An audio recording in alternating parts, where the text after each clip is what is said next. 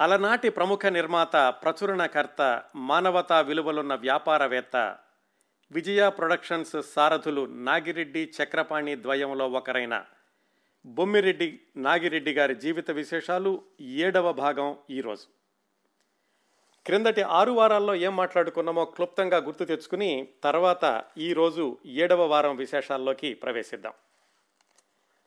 గత ఆరు వారాలుగా చాలా విశేషాలు చెప్పుకున్నాం.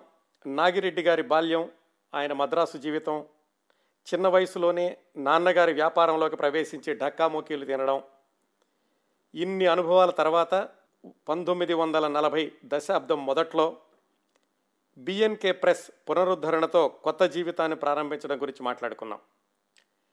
అక్కడి నుంచి ప్రారంభించి ప్రతి పది సంవత్సరాలకి నా ఆయన వ్యక్తిగత జీవితంలోనూ వ్యాపార జీవితంలోనూ జరిగిన ముఖ్యమైన సంఘటనల గురించి మాట్లాడుకుంటూ వస్తున్నాం. పంతొమ్మిది వందల నలభై యాభై ఆ పది సంవత్సరాల్లో చక్రపాణి గారితో పరిచయం అలాగే ఆంధ్రజ్యోతి చందమామ పత్రికలను ప్రారంభించడం వాహిని స్టూడియోని తీసుకోవడం ఇవన్నీ జరిగినాయి.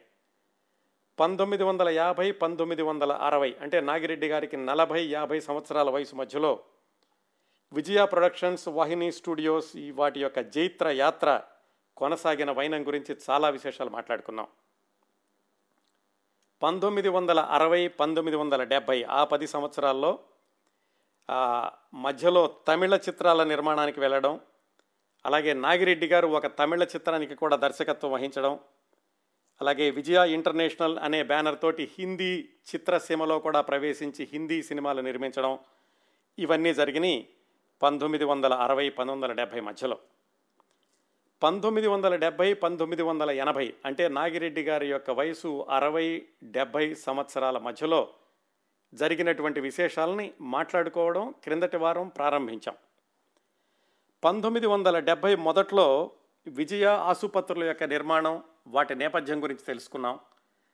అలాగే విజయ విజయ ఇంటర్నేషనల్ వాళ్ళు హిందీలో నిర్మించినటువంటి రామ్ ఔర్ శ్యామ్ సినిమాని సీతా ఔర్ గీత హిందీలో రావడం మళ్ళా దానికి దక్షిణాది భాషల హక్కులు నాగిరెడ్డి గారు తీసుకుని గంగా మంగ అని తెలుగులోను వాణి రాణి అని తమిళంలోనూ నిర్మించడం ఇంతవరకు క్రిందటి వారం మాట్లాడుకుని అక్కడ సెమికోలను పెట్టాం.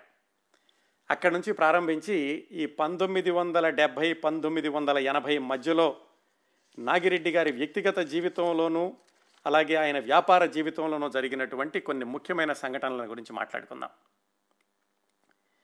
పంతొమ్మిది వందల డెబ్భై పంతొమ్మిది వందల ఎనభై మధ్యలో ఆ మొట్టమొదట్లో ఆయన విజయ ఆసుపత్రుల నిర్మాణం అనేది నాగిరెడ్డి గారి వ్యాపార జీవితంలో ఒక అద్భుతమైనటువంటి అధ్యాయం అనుకుంటే కనుక పంతొమ్మిది వందల డెబ్భై పంతొమ్మిది వందల ఎనభై మధ్యలోనే ఆయన జీవితంలో మరొక విషాదకరమైనటువంటి పర్వం సాగింది. అదేమిటంటే ఆయన ఆత్మలో ఆత్మ అయినటువంటి చక్రపాణి గారి యొక్క నిష్క్రమణ. మనం రెడ్డి గారి జీవితంలో పదిహేను ఇరవై సంవత్సరాల అనుభవాలు మాట్లాడుకుంటున్నప్పుడు చక్రపాణి గారి గురించి ఎక్కువగా చెప్పుకోలేదు కదా? నిజానికి నాగిరెడ్డి గారు నిర్మించినటువంటి ప్రతి సినిమాలోనూ అది తమిళం అయినా హిందీ అయినా చక్రపాణి గారి యొక్క హస్తం ఉంటూనే వచ్చింది. ప్రతి సినిమా యొక్క ప్రణాళికని చూసుకోవడం దానికి సృజనాత్మకంగా ఎడిటింగ్ దగ్గర కూర్చోవడం దాని పబ్లిసిటీ ఎలా రావాలో ఇలాంటివన్నింటిలో కూడా చక్రపాణి గారి యొక్క సహాయ సహకారాలు నాగిరెడ్డి గారికి కొనసాగుతూనే ఉన్నాయి. వాళ్ళ ఇద్దరి పేర్లు అలాగా కలిసే కొనసాగుతూ వచ్చినాయి. నాగిరెడ్డి గారు చక్రపాణి గారు విభిన్నమైనటువంటి సామాజిక వర్గాలకు చెందిన వ్యక్తులు అని వాళ్ళ పరిచయం గురించి మాట్లాడినప్పుడే చెప్పుకున్నాం. అయితే మరి సహజంగానే ఇద్దరూ అంత చనువుగా ఉండడం ఆత్మీయంగా ఉండడం అని దశాబ్దాల పాటు కని ఉండడం కలిసి ఉండడం ఇద్దరూ కలిసి ఎన్నో విజయాలు సాధించడం మరి ఇవన్నీ చూసిన వాళ్ళకి సహజంగానే ఏదో ఒకటి వీళ్ళిద్దరి మధ్యన ఎందుకు విభేదాలు రావడం లేదు వీళ్ళిద్దరూ ఎందుకు ఇంతగా కలిసి ఉంటున్నారు అనేటటువంటి భావాలు కొంతమందిలో పొడసూపడం అనేది సహజమే. అదే రోజుల్లో చక్రపాణి గారు ఆంధ్రప్రదేశ్ శాసనమండలి సభ్యులుగా కూడా నియమించబడ్డారు. ఆ సంవత్సరాల్లో ఆయన తరచూ హైదరాబాద్ వెళ్ళాల్సి వచ్చేది మద్రాసు నుంచి. ఆ క్రమంలోనే దాదాపుగా పంతొమ్మిది వందల అరవైలోనే అనుకుంటాను ఆయన హైదరాబాద్ నుంచి యువ మాసపత్రికని ప్రారంభించారు. అక్కడ సొంతంగా ప్రెస్ కూడా పెట్టి. దాంతో చక్రపాణి గారు తరచూ హైదరాబాద్ వెళ్ళడం హైదరాబాద్ నుంచి ఆయన పత్రిక రావడం ఇవన్నీ చూసి చాలామంది ఏమన్నారంటే నాగిరెడ్డి గారికి చక్రపాణి గారితో ఎక్కువగా సంబంధాలు కొనసాగించడం ఇష్టం లేదు. అందుకని ఆయన్ని హైదరాబాద్ పంపించేశారు అని కూడా కొంతమంది చెప్పుకునేవాళ్ళట ఆ రోజుల్లో. అయితే నిజానికి నాగిరెడ్డి గారు చక్రపాణి గారుల మధ్యన ఉన్నటువంటి బంధానికి ఎప్పుడూ ఏమాత్రం అడ్డు రాలేదు. అభిప్రాయ భేదాలు ఉంటూ ఉండేవి ఈ సినిమాలు తీసే విషయంలోనూ వ్యాపారం విషయంలోనూ. వాటిని కానీ వాటిని పరిష్కరించుకుంటూ ఆ- ఆ అభిప్రాయ భేదాలు ఏవి కూడా వాళ్ళ స్నేహాలకి అడ్డు కాకుండా చూసుకుంటూ వాళ్ళు తమ యొక్క అనుబంధాన్ని అనురాగాన్ని కొనసాగిస్తూ వచ్చారు. వీళ్ళిద్దరూ ఇలా ఉంటున్నారు ఇలా అవుతుంది అనుకున్న రోజుల్లోనే హైదరాబాదులో ప్రారంభించినటువంటి ప్రెస్లో చాలా ఇబ్బందులు వచ్చినాయి. అక్కడ ఉండేటటువంటి కార్మికులతోటి వాళ్ళతోటి. అలాంటప్పుడు నాగిరెడ్డి గారు మద్రాసు నుంచి తన ప్రెస్లో ఉన్నటువంటి కార్మికులను హైదరాబాద్కు పంపించి చక్రపాణి గారి ప్రెస్లో ఉన్నటువంటి ఆ సమస్యలను పరిష్కరించి దానికి డాల్టన్ ప్రెస్ అనే పేరు కూడా పెట్టి మా ఇద్దరి మధ్యన ఏమీ లేదు మేము ఎప్పుడూ బాగానే ఉన్నాము అని ప్రపంచానికి తెలిసేలాగా చేశారు నాగిరెడ్డి గారు. వీళ్ళిద్దరూ ఇలా అనుకు వాళ్ళిద్దరి గురించి కూడా చాలామంది ఇలా అనుకుంటున్నారు విభేదాలు వచ్చినాయి అనుకుంటున్నారు అని చెప్పి నాగిరెడ్డి గారు ఆయనకి బాగా తెలిసినటువంటి రచయిత డివి నరసరాజు గారితోటి కాలం మారింది మనుషులు మారాలి మనుషులే మారాలి అనుకుంటాను అనేటటువంటి శీర్షికతోటి ఒక సినిమా స్క్రిప్ట్ వ్రాయించారు నాగిరెడ్డి గారు. అది విజయ చిత్రలో వాళ్ళ పత్రిక అయినటువంటి విజయ చిత్రలో సీరియల్గా కూడా వచ్చింది. అదేమిటంటే రెండు విభిన్న సామాజిక వర్గాలకు చెందినటువంటి ప్రధాన కథానాయకులు అనుకోండి. వాళ్ళిద్దరం ఉండడారు వాళ్ళు ప్రధాన పాత్రలు వాళ్ళిద్దరి మధ్యన విభేదాలు రావడం వాటిని పరిష్కరించుకోవడం ఇదంతా కూడా చాలా సరదాగా గుండమ్మ కథ స్థాయిలో ఉండేలాగా ఒక స్క్రిప్ట్ రాయించుకున్నారు నాగిరెడ్డి గారు. అది రామారావు గారితోటి నాగేశ్వరరావు గారితోటి సినిమా తీయాలని నాగిరెడ్డి గారి ప్రయత్నం. ఇవన్నీ కూడా పంతొమ్మిది వందల డెబ్బై రెండు డెబ్బై మూడు ఆ ప్రాంతాల్లో జరుగుతూ వచ్చినాయి. పంతొమ్మిది వందల డెబ్భై ఐదు వచ్చింది. అప్పటికి నాగిరెడ్డి గారు ఈ విజయ ఆసుపత్రుల సముదాయం కొనసాగుతోంది హిందీ చిత్ర నిర్మాణం కొనసాగుతోంది. విజయ ప్రొడక్షన్స్ బ్యానర్లోనే హిందీలో జూలీ అనేటటువంటి చిత్రాన్ని కూడా నిర్మించారు. మలయాళంలో వచ్చిన సినిమాని మళ్ళీ హిందీలో నిర్మించారు. దానికి చక్రపాణి గారు స్క్రీన్ ప్లే కూడా రాశారు. అది పంతొమ్మిది వందల డెబ్బై ఐదు ఏప్రిల్లో విడుదలై అత్యంత ఘన విజయం సాధించింది. అంటే చక్రపాణి గారి యొక్క సృజనాత్మకత పదును ఏమాత్రం తగ్గలేదు అని నిరూపించింది. దాని మూల చిత్రం మలయాళం అయినప్పటికీ హిందీ స్క్రీన్ ప్లే మాత్రం చక్రపాణి గారు రాశారు అని అప్పట్లో వార్తలు వచ్చినాయి. ఆ విధంగా వీళ్ళిద్దరి మధ్యన ఉన్నటువంటి సంబంధం ఆ స్నేహ సంబాంధవ్యాలు అలా కొనసాగుతూనే ఉన్నాయి. పంతొమ్మిది వందల డెబ్బై ఐదు ప్రాంతాల్లోనే నాగిరెడ్డి గారు ఈ చక్రపాణి గారు కలిసి వాళ్ళ బ్యానర్లో రాజే రాజేశ్వరి విలాస్ కాఫీ క్లబ్ అనేటటువంటి చిత్రాన్ని ప్రారంభించారు. జయప్రద గారు ఆవిడ ఆవిడ కెరీర్లో తొలి రోజుల్లో వచ్చినటువంటి చిత్రం. Rajeswari Vilas coffee club cinema నిర్మాణం జరుగుతూ ఉన్న రోజుల్లోనే చక్రపాణి గారికి అనారోగ్యం వచ్చింది. అందువల్ల కూడా ఈ కాలం మారింది మనుషులు మారాలి అనే సినిమాని సెట్లకు ఎక్కించడం కానీ దాన్ని నిర్మాణానికి దానికి నిర్మాణానికి సంబంధించిన పనుల్లో ముందుకెళ్ళడానికి కానీ నాగిరెడ్డి గారికి వీరు కాలేదు ఇలా చక్రపాణి గారి అనారోగ్యం వల్ల. ఆ రాజేశ్వరి విలాస్ కాఫీ క్లబ్ చిత్ర నిర్మాణం జరుగుతూ ఉండగానే చక్రపాణి గారి యొక్క అనారోగ్యం తీవ్రమై ఆయన్ని ఈ నాగిరెడ్డి గారు ప్రారంభించినటువంటి విజయ ఆసుపత్రుల సముదాయంలోనే చేర్చారు. మిత్రుడి యొక్క ఆసుపత్రిలోనే చేరినటువంటి చక్రపాణి గారు పంతొమ్మిది వందల డెబ్భై ఐదు సెప్టెంబర్ ఇరవై నాలుగున ఆయన అంతిమ శ్వాస వదిలారు. చాలా అద్భుతమైనటువంటి స్నేహం వాళ్ళిద్దరికీ. ఇప్పటికీ కూడా వెనక్కి తిరిగి చూసుకుంటే బాపు రమణ ఇలాగా కొంతమంది గురించి జంటల గురించి చెప్పుకున్నప్పుడు నాగిరెడ్డి చక్రపాణి గారి యొక్క స్నేహం గురించి తప్పనిసరిగా ప్రస్తావించుకోవాల్సి వస్తుంది. అది కూడా అది కూడా ఏమిటంటే మనం మొట్టమొదట్లో చెప్పుకున్నట్టుగానే రెండు విభిన్నమైనటువంటి ఆర్థిక నేపథ్యాలు అలాగే సామాజిక వర్గాలు అలాగే అభిరుచుల్లో కూడా ఒకరు వ్యాపారం ఒకరు సృజనాత్మకత ఇన్ని విభిన్నటువంటి వ్యత్యాసాలు ఉన్నప్పటికీ కూడా ఇద్దరు అన్ని దశాబ్దాల పాటు కలిసి కొనసాగించినటువంటి స్నేహం ఆ వ్యాపార బంధం అలాగే స్నేహబంధం అవన్నీ కూడా చాలా ఆదర్శనీయాలు చాలాసార్లు గుర్తు తెచ్చుకోవాల్సినటువంటి విషయాలు కూడాను. చక్రపాణి గారు పంతొమ్మిది వందల డెబ్బై ఐదు సెప్టెంబర్ ఇరవై నాలుగులో మరణించాక ఆ తర్వాత దాదాపుగా మూడు దశాబ్దాల పాటు నాగిరెడ్డి గారు ఆయన ఒంటరిగానే తన వ్యక్తిగత జీవితాన్ని వ్యాపార జీవితాన్ని కూడా కనస కొనసాగించారు. కాకపోతే చక్రపాణి గారు లేని లోటు నాగిరెడ్డి గారిని ఎప్పుడూ వెంటాడుతూ ఉండేది అని ఆయనే పలు సందర్భాల్లో చెప్పుకున్నారు. ముఖ్యంగా చెప్ప చక్రపాణి గారు మరణించినప్పుడు నాగిరెడ్డి గారు రాసినటువంటి కొన్ని స్మృతి వ్యాసాల్లో వాటిలో చెప్పారు. చక్రపాణి గారు పరిచయం అయ్యాక నాకు ఎప్పుడు ఏ సమస్య వచ్చినా కానీ మా నా భార్య కూడా నాతో చెప్తూ ఉండేవాళ్ళు చక్కనతో మాట్లాడండి ఆయన ఏదైనా మంచి సలహా ఇస్తారు ఆ ప్రకారం చెయ్యండి అని. అలాగే నేను ఒకరోజు కొంచెం ఆలస్యంగా ఇంటికి రావడం అయినా కానీ చక్రపాణి గారు మెలకువ నుండి ఎందుకు ఆలస్యంగా వచ్చావని నా గురించి ఎంతో జాగ్రత్త తీసుకుంటూ ఉండేవాళ్ళు మా ఇద్దరిని ఆ మృత్యువే వేరు చేయగలిగింది. ఆయన కేవలం భౌతికంగానే నాకు దూరం అయ్యారు.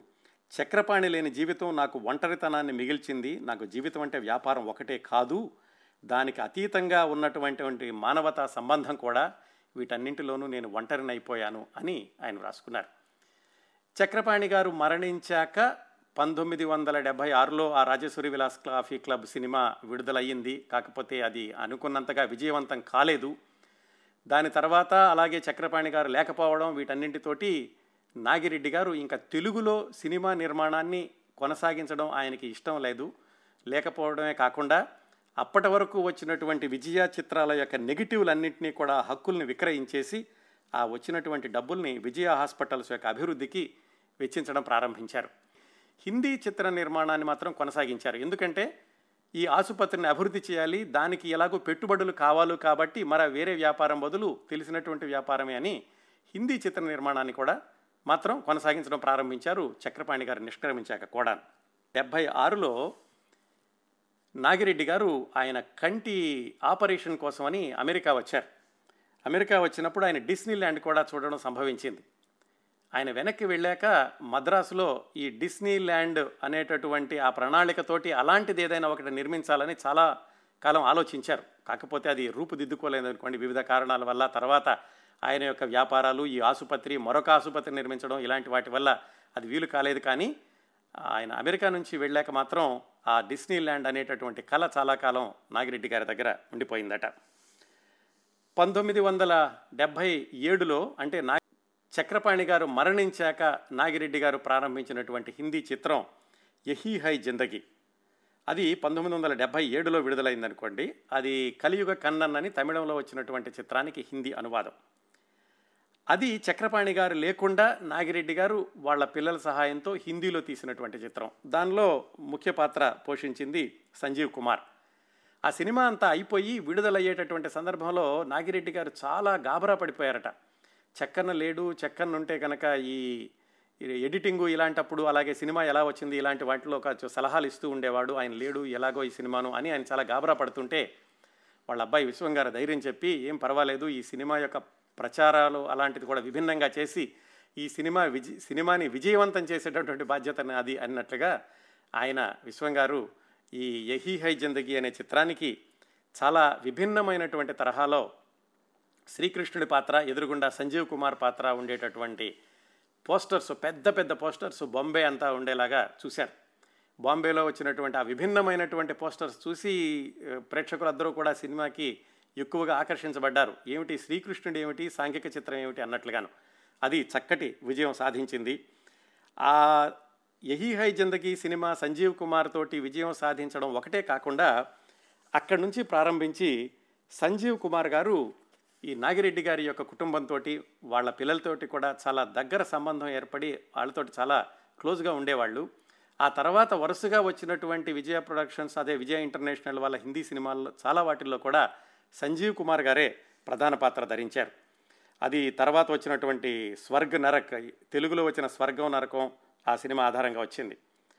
అలాగే గుండమ్మ కథ ఆధారంగా హిందీలో స్వయంవర్ అనే సినిమా తీశారు. దానిలో కూడా సంజీవ్ కుమారే ప్రధాన పాత్ర పోషించారు. ఈ సినిమాలన్నీ కూడా నాగిరెడ్డి గారి పిల్లలు ఎక్కువగా వీటిని నిర్మాణం ఇవన్నీ కూడా చూస్తూ ఉండేవాళ్ళు. నాగిరెడ్డి గారు వాళ్ళకి సలహాలు ఇవ్వడం కానీ పైనుంచి మిగతా విషయాలన్నీ కూడా అజమాయిషీ చేయించడం అలాగే మార్గదర్శకత్వం వహించడం అంతా కూడా నాగిరెడ్డి గారు చూస్తూ ఉండేవాళ్ళు. అందుకని ఈ సినిమాలన్నింటి గురించి మాట్లాడుకున్నప్పుడు నాగిరెడ్డి గారి యొక్క పాత్ర తప్పనిసరిగా ఉంది కాబట్టి ఆయన గురించి కూడా తప్పనిసరిగా చెప్పుకోవాలి మనం. ఈ స్వయంవర సినిమా పంతొమ్మిది వందల ఎనభైలో విడుదలయ్యింది. అది చక్కటి విజయం సాధించింది. కాకపోతే ఏమిటంటే ఆ విజయాన్ని ఆస్వాదించేటటువంటి ఆనందం ఎక్కువ రోజులు మిగలకుండా నాగిరెడ్డి గారి యొక్క పెద్ద అబ్బాయి బిఎల్ఎన్ ప్రసాద్ గారిని కాలం తీసుకెళ్ళిపోయింది. అది ఏమైందంటే ప్రసాద్ గారు ఈ స్వయంవర సినిమా విడుదల అయ్యాక ఆయన కొడైకెనాల్కి కుటుంబంతో కలిసి వెళ్ళినప్పుడు విశ్రాంతి కోసమని అక్కడ ఆయనకి అనుకోకుండా గుండెపోటు వచ్చి అకాల మరణానికి గురయ్యారు బిఎల్ఎన్ ప్రసాద్ గారు. దాంతో నాగిరెడ్డి గారు చాలా విషాదానికి లోనయ్యారు. ఎంత విషాదానికి లోనైనప్పటికీ కూడా కర్మయోగి అని చెప్పుకున్నాను చూడండి నాగిరెడ్డి గారి గురించి.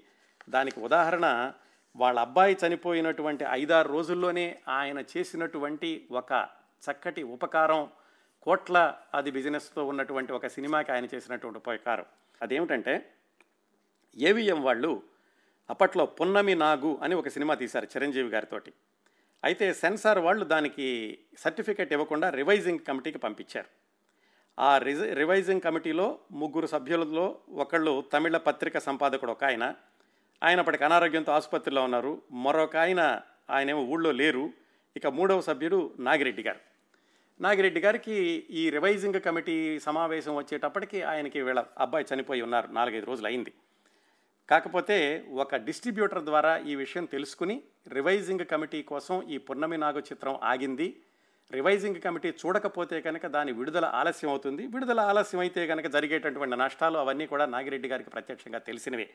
అందుకని ఆయన ఆ సెన్సార్ వాళ్ళతో మాట్లాడి ఆ సినిమా ప్రదర్శన ఏర్పాటు చేయమని చెప్పి హాలు దగ్గర ఏవిఎం శరవణన్ గారు ఉంటే ఆయన భుజం తట్టి ఏం పర్వాలేదని ఆయన సినిమా చూసి దాన్ని విడుదల చేయొచ్చు అని రివైజింగ్ కమిటీ యొక్క అంగీకారాన్ని తెలియచేశారు. ఆ శరవణన్ గారు చెప్పారట సార్ మీరు ఈ స్థితిలో రాకూడదు కదా బయటికి. మీ అబ్బాయి పోయినటువంటి విషాదంలో ఉన్నారు. ఇంత దుఃఖంలో కూడా మా కోసం వచ్చారంటే మీకు కృతజ్ఞతలు ఎలా తెలియచేయాలో తెలియటం లేదు. అంటే నాగిరెడ్డి గారు ఆ శరవ శరవణన్ గారి భుజం మీద చెయ్యేసి పోయిన నా పెద్ద కొడుకు ఎలాగూ తిరిగిరాడు కదా. మీరందరూ కూడా నా పిల్లల లాంటి వాళ్ళే. ఇది ఎంత నష్టం కలగజేస్తుందో నాకు తెలుసు. అందుకని చెప్పి నేను వచ్చాను అని చెప్పారట. అంతగా ఆయన ఎన్ని కష్టాలున్నా ఎన్ని ఇబ్బందులున్నా కానీ కర్తవ్యాన్ని మనం మర్చిపోకూడదు అనేటటువంటి దానికి ఉదాహరణగా ఆయన ఈ పున్నమి నాగు చిత్రం మాత్రం జాప్యం లేకుండా విడుదల చేయడానికని చెప్పి ఆయన చేసినటువంటి ఉపకారం. ఆయన వాళ్ళ అబ్బాయి మరణించినటువంటి ఒక ఆరు నెలలకి నాగిరెడ్డి గారికి కూడా గుండెపోటు వచ్చింది. కాకపోతే దాని అదృష్టవశాత్తు వెంటనే కోలుకోగలిగారు. అప్పుడు ఆయనకి వైద్య చికిత్స జరుగుతున్నప్పుడు నాగిరెడ్డి గారిని పరామర్శించడానికి చాలామంది వచ్చారు. సహజంగానే ఈ చిత్రసీమలో ఉన్న వాళ్ళు చాలామంది వస్తారనుకోండి. అప్పట్లో ఉన్నటువంటి ఆంధ్రప్రదేశ్ ముఖ్యమంత్రి మర్రి చెన్నారెడ్డి గారు ఆయన కూడా వచ్చి నాగిరెడ్డి గారిని చూసి మీకు ఇప్పుడు చాలా మనశ్శాంతి అవసరం అండి. ఒక పని చేయండి. ఈ సినిమాలో వ్యాపారాలు వీటి నుంచి కొంచెం మీకు మనశ్శాంతి ఇచ్చేటటువంటి ఒక పదవిని ఇస్తాను. మీరు దాన్ని తప్పనిసరిగా స్వీకరించాలి అని తిరుమల తిరుపతి దేవస్థానం నిర్వాహక మండలి అధ్యక్ష పదవిని ఇచ్చారు నాగిరెడ్డి గారికి. ఆయనకు కూడా ఏమైందంటే కొంచెం ఈ దైవ సన్నిధిలో ఇలాంటి కార్యక్రమాలు చేయడంతో ఆ విషాదం నుంచి కోలుకోవడమే కాకుండా కొంచెం తెరపగా ఉంటుంది. కాస్త వేరే కార్యక్రమాల వైపు కూడా మనసు మళ్ళినట్లు ఉంటుంది అన్నట్టుగా దాన్ని అంగీకరించారు. అయితే అది ఆయనకి కొత్త మాత్రమే కాదు. ఎందుకంటే పంతొమ్మిది వందల ఎనభైలో ఇలాగా పాలక మండల అధ్యక్షులైతే అంతకుముందు పది సంవత్సరాల ముందే ఆయన తిరుపతిలో పాలక మండలి సభ్యులుగా పనిచేశారు. ఒక మూడు సంవత్సరాల పాటు అరవై తొమ్మిది డెబ్బై రెండులోను. ఆ తర్వాత పది సంవత్సరాలకి ఈ అవకాశం వచ్చింది. ఆయన తిరుపతి పాలక మండలి అధ్యక్షుడిగా పనిచేసిన సందర్భంలో చాలా చక్కటి కార్యక్రమాలు చేశారని ఇప్పటికీ కూడా తిరుమల తిరుపతి దేవస్థానం గురించి ఎవరు మాట్లాడుకున్నా కానీ దాని చరిత్ర గురించి చర్చించుకున్నప్పుడు కానీ నాగిరెడ్డి గారి గురించి తప్పనిసరిగా చెప్పుకుంటూ ఉంటారు. ప్రధాన ఆలయానికి వెళ్ళేటటువంటి దోవలో ఉండే ఆ దుకాణాలు వాళ్ళందరితోటి మాట్లాడి ఆ మార్గాన్ని చాలా వెడల్పు చేయించడం ఆ వైకుంఠ ద్వారం క్యూని ఏర్పాటు చేయించడం ఇలాంటివన్నీ కూడా నాగిరెడ్డి గారి ఆధ్వర్యంలోనే జరిగినాయని అప్పటి నుంచి కూడా చెప్తూ ఉంటారు. ఇంకో ఆసక్తికరమైన విషయం ఏమిటంటే నాగిరెడ్డి గారు ఈ తిరుమల తిరుపతి దేవస్థానం పాలక మండలి అధ్యక్షుడిగా ఉన్న రోజుల్లోనే కొత్త ధ్వజస్తంభాన్ని ఏర్పాటు చేయడం జరిగింది. అప్పటి వరకు ఈ తిరుమల తిరుపతి దేవస్థానంలో ఉన్నటువంటి ధ్వజస్తంభం దాదాపుగా వంద కొన్ని వందల సంవత్సరాల ముందుదట. దాని దానిని స్థానంలో కొత్త ధ్వజస్తంభాన్ని ప్రతిష్ఠించాలి అని కమిటీ తీర్మానించినప్పుడు నాగిరెడ్డి గారు పూనుకుని దాని యొక్క ప్రయత్నాలు ప్రారంభించారు. ఆ కొత్త ధ్వజస్తంభం కోసమని కర్ణాటక రాష్ట్రంలో చాలా దూరంలో ఉన్న అడవుల్లో నుంచి ప్రత్యేక వృక్షాల నుంచి అరవై ఐదు అడుగులు పొడవున్నటువంటి దొంగలను ఎంపిక చేసి వాటిని దాదాపుగా నాలుగు వందల యాభై కిలోమీటర్ల దూరంలో ఉన్నటువంటి తిరుమలకి ఒక ట్రైలర్ లారీలో తీసుకొచ్చారు. దానికోసమని ఒక డెబ్భై వేల రూపాయల కాంట్రాక్ట్ ఆ రోజుల్లో పంతొమ్మిది వందల ఎనభైలో మాట్లాడారు. మొత్తానికి అది అక్కడి నుంచి బయలుదేరి అడవులను కర్ణా కర్ణాటకలోని అడవుల నుంచి బయలుదేరి అది తిరుమలకి ఒక దాదాపుగా కొన్ని రోజుల పాటు ఐదు రోజులు ఆరు రోజుల పాటు ప్రయాణం చేసి ఆ ట్రైలర్ వచ్చింది. ఆ వచ్చేటప్పుడు దారి పొడగనా కూడా ఆగిన చోటల్లా భక్తులు ఆ ధ్వజస్తంభం కాబోతున్నటువంటి ఆ వృక్ష ఆ దొంగలకి వాటికి కూడా పూజలు చేయడం ఇలాంటివన్నీ కూడా జరిగినాయి. ఇంకా విచిత్రం ఆ ట్రైలర్ని నడుపుకుంటూ వచ్చినటువంటి డ్రైవర్ల ఇద్దరు పేర్లు కూడా శ్రీనివాసులే. వచ్చాక సరే దాన్ని తీసుకొచ్చారు ధ్వజస్తంభం పనులు కొనసాగుతూ ఉండగా నాగిరెడ్డి గారు మరి వాళ్ళకి కాంట్రాక్టర్కి ఇవ్వాల్సినటువంటి డెబ్బై వేల చెక్కుని కూడా ఏర్పాటు చేస్తే ఆయన తీసుకోలేదట. ఇది దైవ కార్యము ఇది దైవ కార్యంగా తీసుకొచ్చానే కానీ నేను వ్యాపారాత్మకంగా తీసుకురాలేదు నేను ఎట్టి పరిస్థితుల్లోనూ తీసుకోను అని చెప్పారట. అది పంతొమ్మిది వందల ఎనభై నుంచి దాదాపుగా రెండు సంవత్సరాల పాటు ఆయన ఈ పాలక మండలి అధ్యక్షులుగా ఉన్నారు. అదే రోజుల్లో వాళ్ళ అబ్బాయి చనిపోయాక సంజీవ్ కుమార్ గారు వచ్చి మీరు బాధపడకండి హిందీ చిత్రాల నిర్మాణాన్ని నేను చూసుకుంటాను. మీ అబ్బాయి లేనటువంటి నో లోటు మీకు లేకుండా చేయడానికని మీరు తర్వాత తీసే హిందీ సినిమాలు ఏమైనా కానీ వాటి యొక్క నిర్మాణ బాధ్యతలన్నీ కూడా నేను తీసుకుని నేను పూర్తి చేస్తాను అని చెప్పి ఆయన మాట ఇచ్చిన ప్రకారంగానే తెలుగులో వచ్చినటువంటి తాయారమ్మ బంగారయ్య అనేటటువంటి సినిమాని హిందీలో శ్రీమాన్ శ్రీమతి అనే పేరుతోటి తీయదలుచుకున్నప్పుడు సంజీవ్ కుమార్ గారే దాని యొక్క బరువు బాధ్యతలు నిర్మాణ బాధ్యతలు అన్నీ కూడా తీసుకుని ఆ సినిమాని విజయవంతంగా పూర్తి చేశారు. అది కూడా పంతొమ్మిది వందల ఎనభై రెండులో విడుదలయ్యింది. ఇంకా ఆ తర్వాత సంజీవ్ కుమార్ గారు మరికొన్ని చిత్రాల విషయంలో మరి వీళ్ళకి సహాయం చేస్తూ ఉండేవాళ్ళేమో కానీ ఆ తర్వాత రెండు మూడు సంవత్సరాలకే పంతొమ్మిది ఎనభై ఐదులో అనుకుంటాను. సంజీవ్ కుమార్ గారు మరణించారు. అదొక పెద్ద దెబ్బ నాగిరెడ్డి గారికి. దాంతో అంటే పంతొమ్మిది వందల ఎనభై ఐదులో సంజీవ్ కుమార్ గారు చనిపోయాక ఆ పంతొమ్మిది వందల ఎనభై రెండులో వచ్చినటువంటి శ్రీమాన్ శ్రీమతినే దాదాపుగా చిట్ట చివరి సినిమా అయింది అప్పటికి నాగిరెడ్డి గారికి. ఆ తర్వాత మళ్ళా ఒక ఏడెనిమిది సంవత్సరాలకి మళ్ళీ తెలుగులో ప్రారంభించారు. అది వేరే విశేషాలు అనుకోండి. అప్పటికి మాత్రం సంజీవ్ కుమార్ గారి యొక్క మరణంతో నాగిరెడ్డి గారు ఇంకా సినిమాలకు పూర్తిగా ఆపేసేసి ఆయన సమయాన్ని ఆ ఆసుపత్రుల యొక్క అభివృద్ధి కోసమని ఆయన వ్యాపార జీవితాన్ని కొనసాగించారు.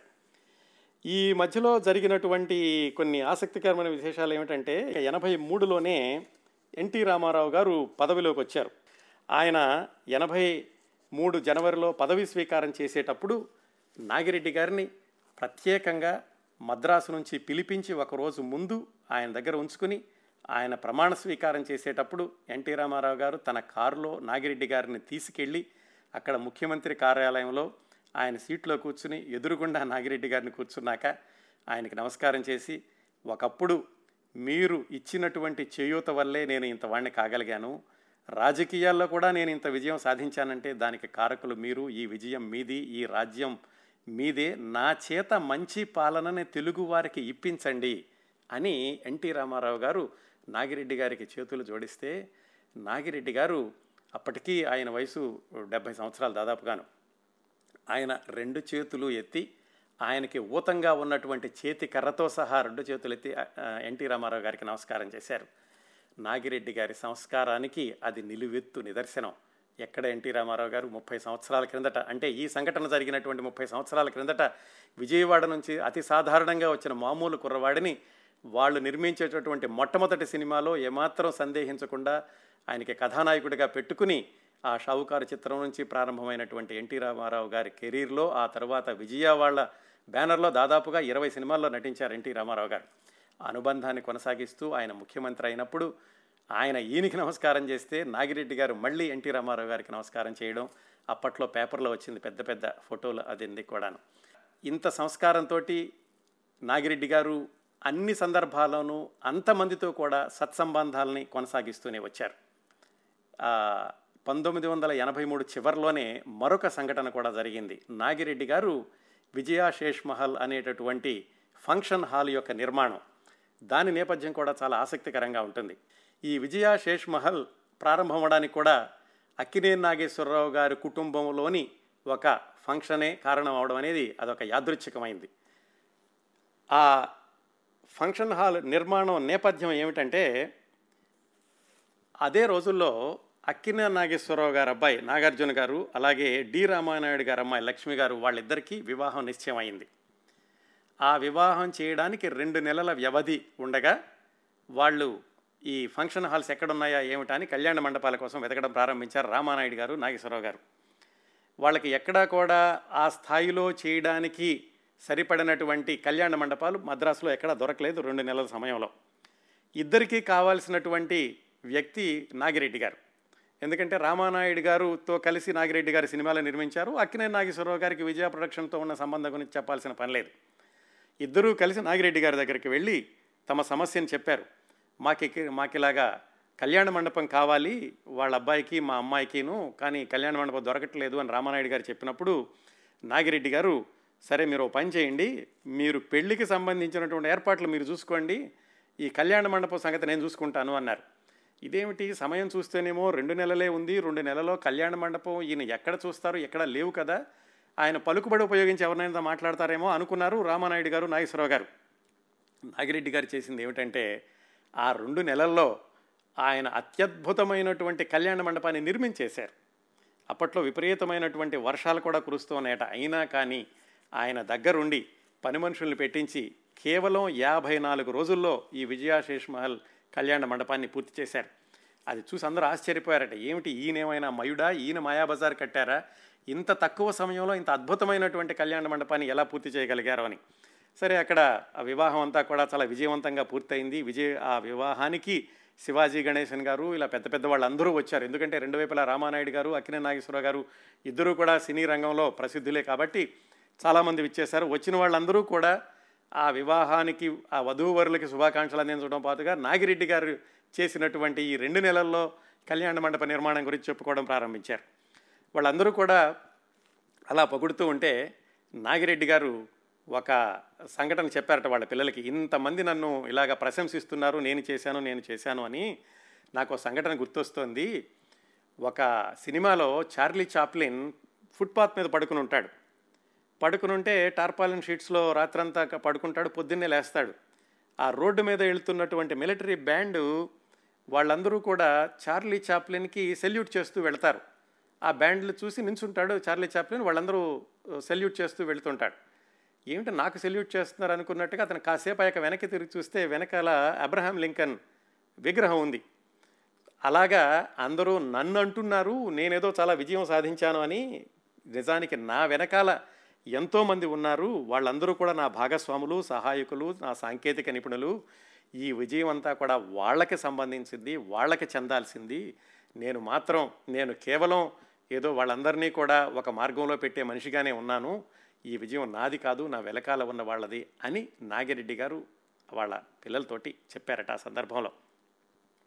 ఇంత ఇదిగా ఒకప్పుడేమో ఆయన అరవై చిత్రాల కోసమని నాగేశ్వరరావు గారు అరవై చిత్రాల కోసమని విజయ గార్డెన్స్ ప్రారంభించడం ఇప్పుడు వాళ్ళ అబ్బాయి వివాహం కోసమని ఏకంగా ఒక కళ్యాణ మండపాన్ని నిర్మించడం ఇవన్నీ చూసి అక్కినే నాగేశ్వరరావు గారు ఆ తర్వాత చాలా సందర్భాల్లో చెప్పారు.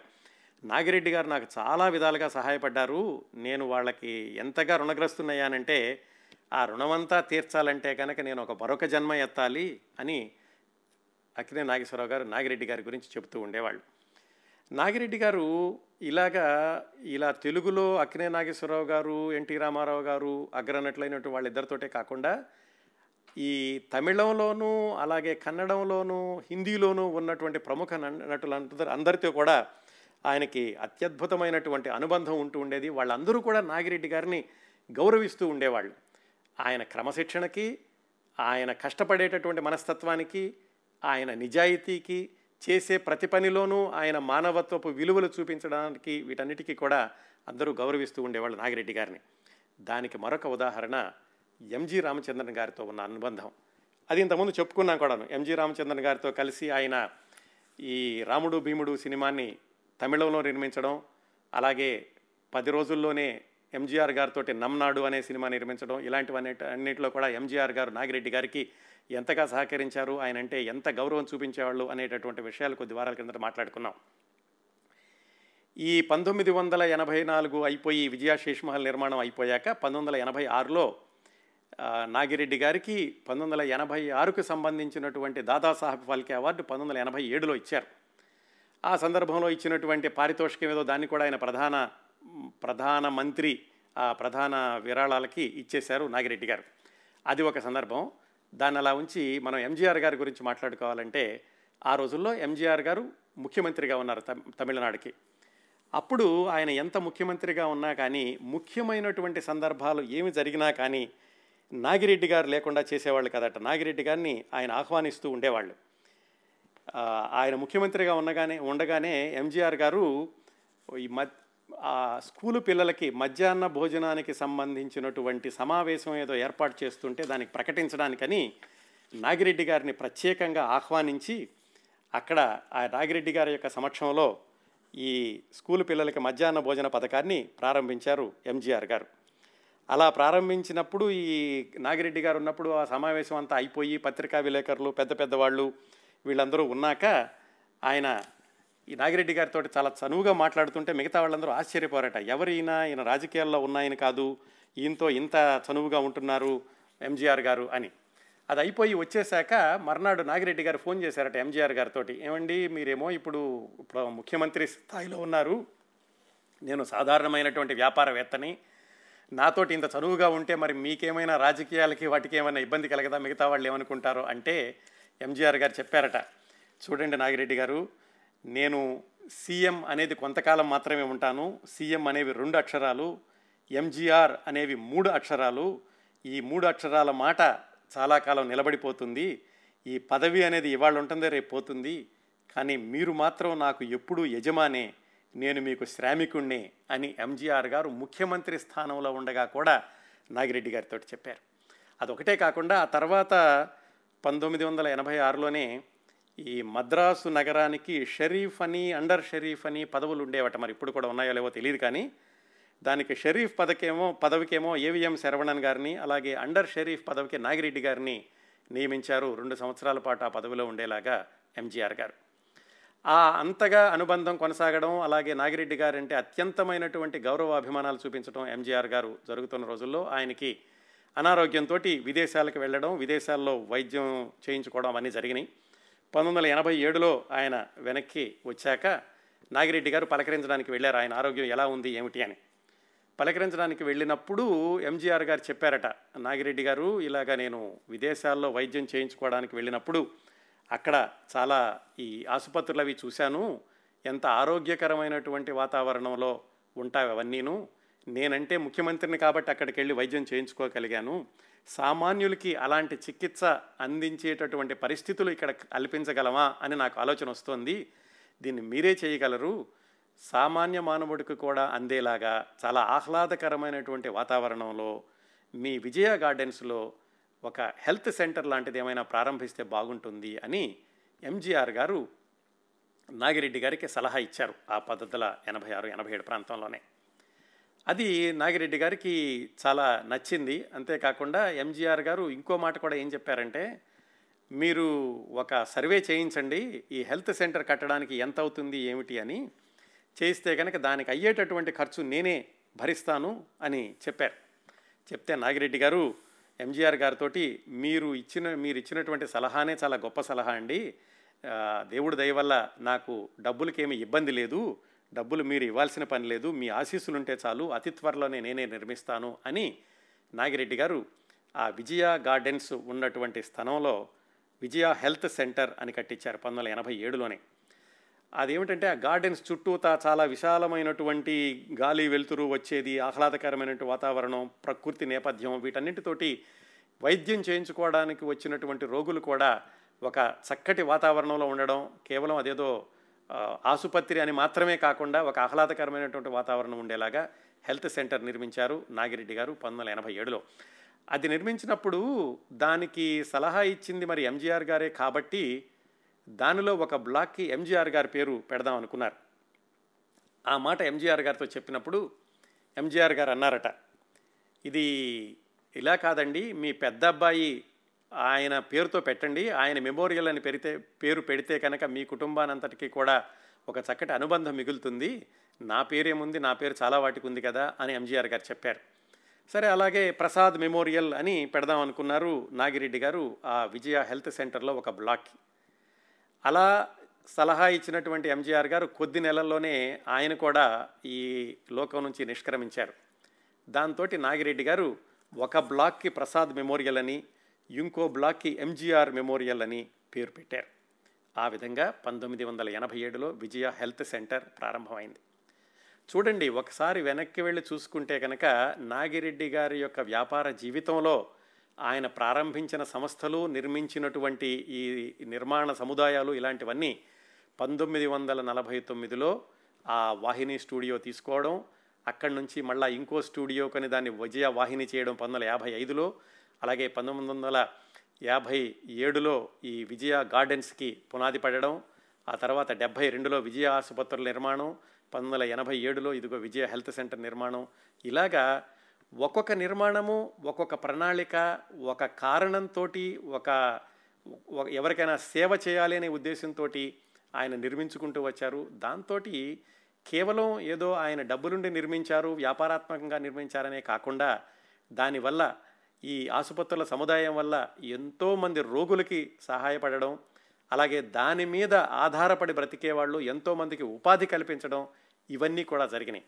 అందుకని నాగిరెడ్డి గారు విస్తరించినటువంటి ఆ వ్యాపార సామ్రాజ్యాన్ని మనం మానవతా కోణంలో చూస్తే కనుక నాగిరెడ్డి గారి దూరదృష్టికి అన్ని వేల మందికి ఆయన ఉపాధి కల్పించినటువంటి ఆయన ఉదార స్వభావానికి మనం మెచ్చుకొని తీరాలి.